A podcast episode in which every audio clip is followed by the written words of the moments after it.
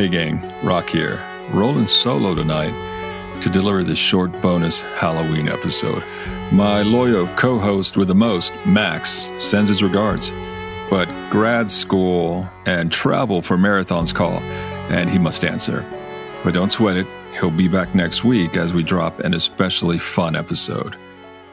But as some of you might have garnered if you listened to our episode on La Lechuza or Hauntings, I grew up in South Texas and uh, in a house that was well, well, let's rewind. Honestly, the whole neighborhood that I grew up in was a bit of a hot spot for supernatural activity. I mean, not on an Amityville or Castle Glamis level, but definitely enough to make you question things a bit. Slamming doors, spectral figures, unexplained noises, dogs howling when the sun goes down and a super spooky cemetery located right across the street from my front yard. It all played perfectly into a kid's imagination. Only a lot of the stuff that went down wasn't my imagination. And this episode, this short episode, this bonus, is just that. Me spinning a few yarns for you guys while Max is out running, and it involves that era, that time in my life. And uh, these tales fit in well with the season of All Hallows Eve. So, the story I'm going to tell first is basically a play on the classic Mexican genre of story known as Devil in the Disco, or sometimes called Devil in the Dance Hall. So, grab a pumpkin spice lager, settle down, and listen along.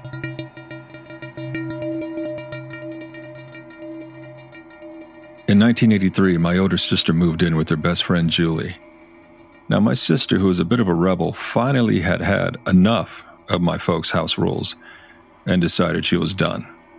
And being that, you know, 18 year olds already know everything there is to know, she had no doubt that moving in with Julie and her mom was the best move she could make. She'd find out in short order how wrong she was. Now, the town we lived in had limited places for nightlife, but one that was popular when it was around was called the Captain's Table. And it was a large place, drinks, dancing, all that. A place to see and be seen. My sister had been living with Julie for several weeks, and one Sunday night, Julie decided that they needed to go out. The captain's table was calling her name. Now, my sister, who despite everything always had a good sixth sense about certain things, had a bad feeling about going out that night. She told her she wasn't into it. And despite Julie begging and cajoling her, telling her how much fun it'd be, my sister was adamant. I'm staying in. Julie's mother also echoed the sentiment, wanting them to stay in, saying she too had an odd feeling that something bad might happen if the girls were to go out. Julie was in many ways like my sister headstrong, did what she wanted.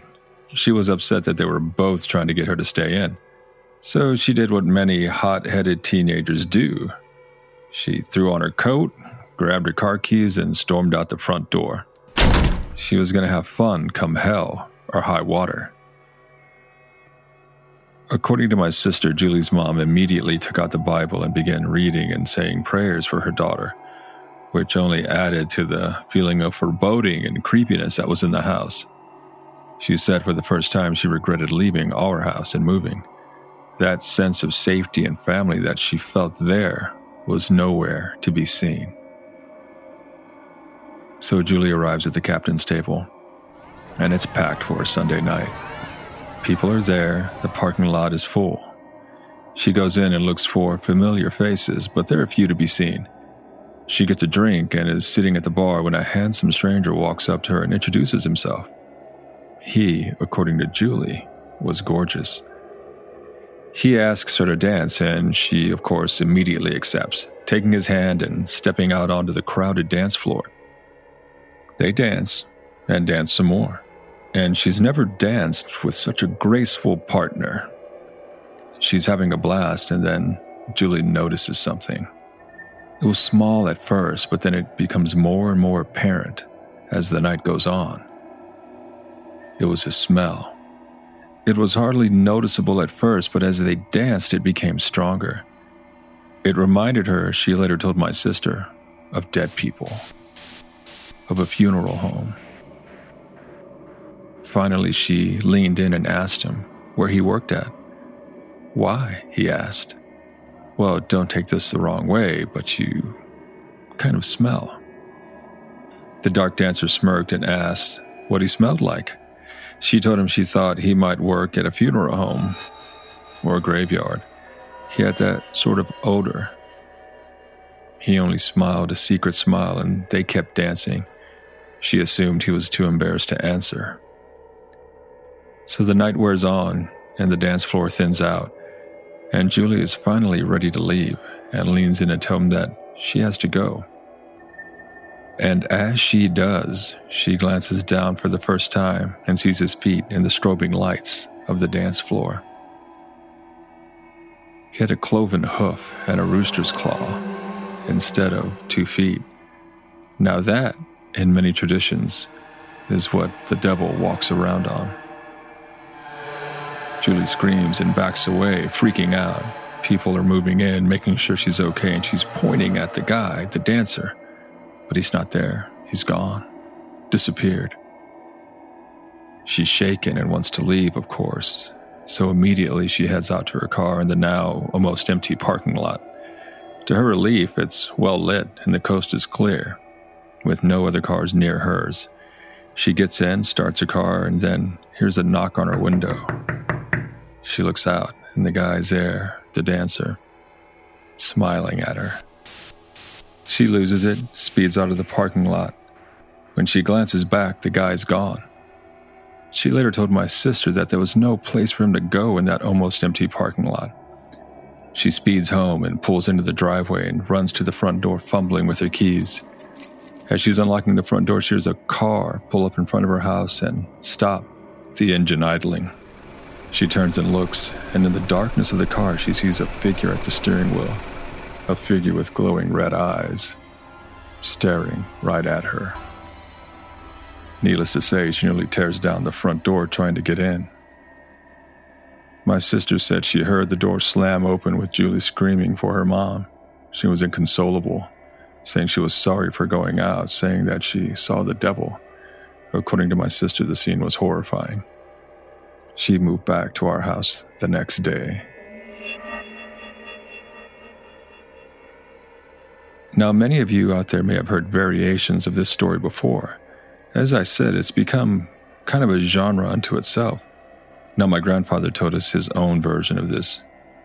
Same deal, same situation, only it happened in the 1920s.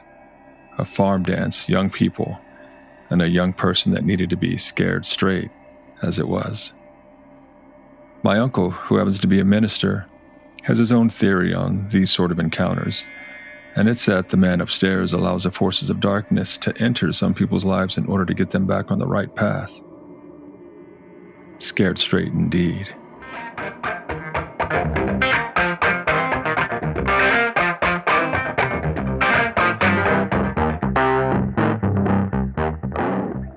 Now, the next tale that we're going to dive into actually tells there are a couple of quick encounters that took place here in Austin. As we touched on during the Lechuza episode, I used to work at a bar on 7th Street called Mugshots. This was years ago now, and Mugs is still going strong, I'm happy to say. So, quick background the building that Mugshots is in is old, 100 years plus.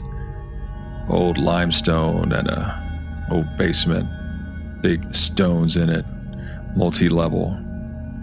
But get this it used to be a brothel. It also has this creepy low ceiling basement that we used to keep the beer in next to the office. And let me tell you, at 3 a.m., going down there to restock became pretty damn creepy at times. And it never mattered what time of year it was, it was always oddly cold. And there's also this has its very own ghost, the Grey Lady. Former brothel worker, who knows, but she's been seen walking forlornly around the bar. The bartender I worked most with was Joe. Hell of a guy. Also, to my craft beer drinkers out there in the ATX, Joe is the guy behind Hitmaker Brewing Company. Amazing beers. Give them a try if you haven't. That said, Joe had a few eerie encounters. Here's a quick rundown. This took place after closing on a Sunday. Everyone was out, gone home already, and Joe was counting his change out. Now, on Sundays, whoever was bartending was rolling solo the entire night, because they're usually slower. So it's after closing, 3 a.m., the witching hour. Joe pulls all the change out of the register and it's on the bar, uncounted. Just kind of has it all tossed out on there. He heads downstairs real quick to pull up a couple cases. He comes back up and is horrified to see the change is all stacked up in neat lines. Quarters lined up neatly in rows, pennies, nickels, same thing. So what does he do? He looks around, keeps his cool, and says, Thank you. And then he got the hell out of there as soon as he could. The thing is this no one was in the building. It was locked up tight, and again, he was rolling solo on that Sunday. Another time we were downstairs getting cases together, and the jukebox turns on, just loud, after closing. Was a Cure song, just like heaven. We look at each other. This is not possible. Part of closing procedure is to unplug the jukebox. We go upstairs and the music shuts off before we get there. And yeah, the jukebox is still unplugged. Who knows? Maybe the Grey Lady is a fan of The Cure.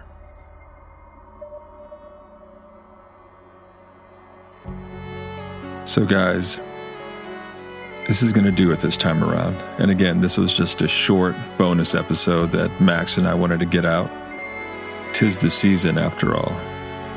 These are the kind of things that we'll be continually doing here at Nightmares and Daydreams. Quick bonus episodes by either one of us, solo dives, deeper dives into past episodes. Just keeping you guys up to date and creeped out a little bit if we can. And as always, if you like what we're doing, please, please, it's so important. Rate us on whatever platform you listen to and help us get noticed. It'd mean the world to us. The music is, as always, by the lovely and talented Teresa Joy. And please visit us at our website at nightmarespodcast.net. Say hi to us on Facebook, Twitter, the Gram, all that jazz. And as always, sweet dreams.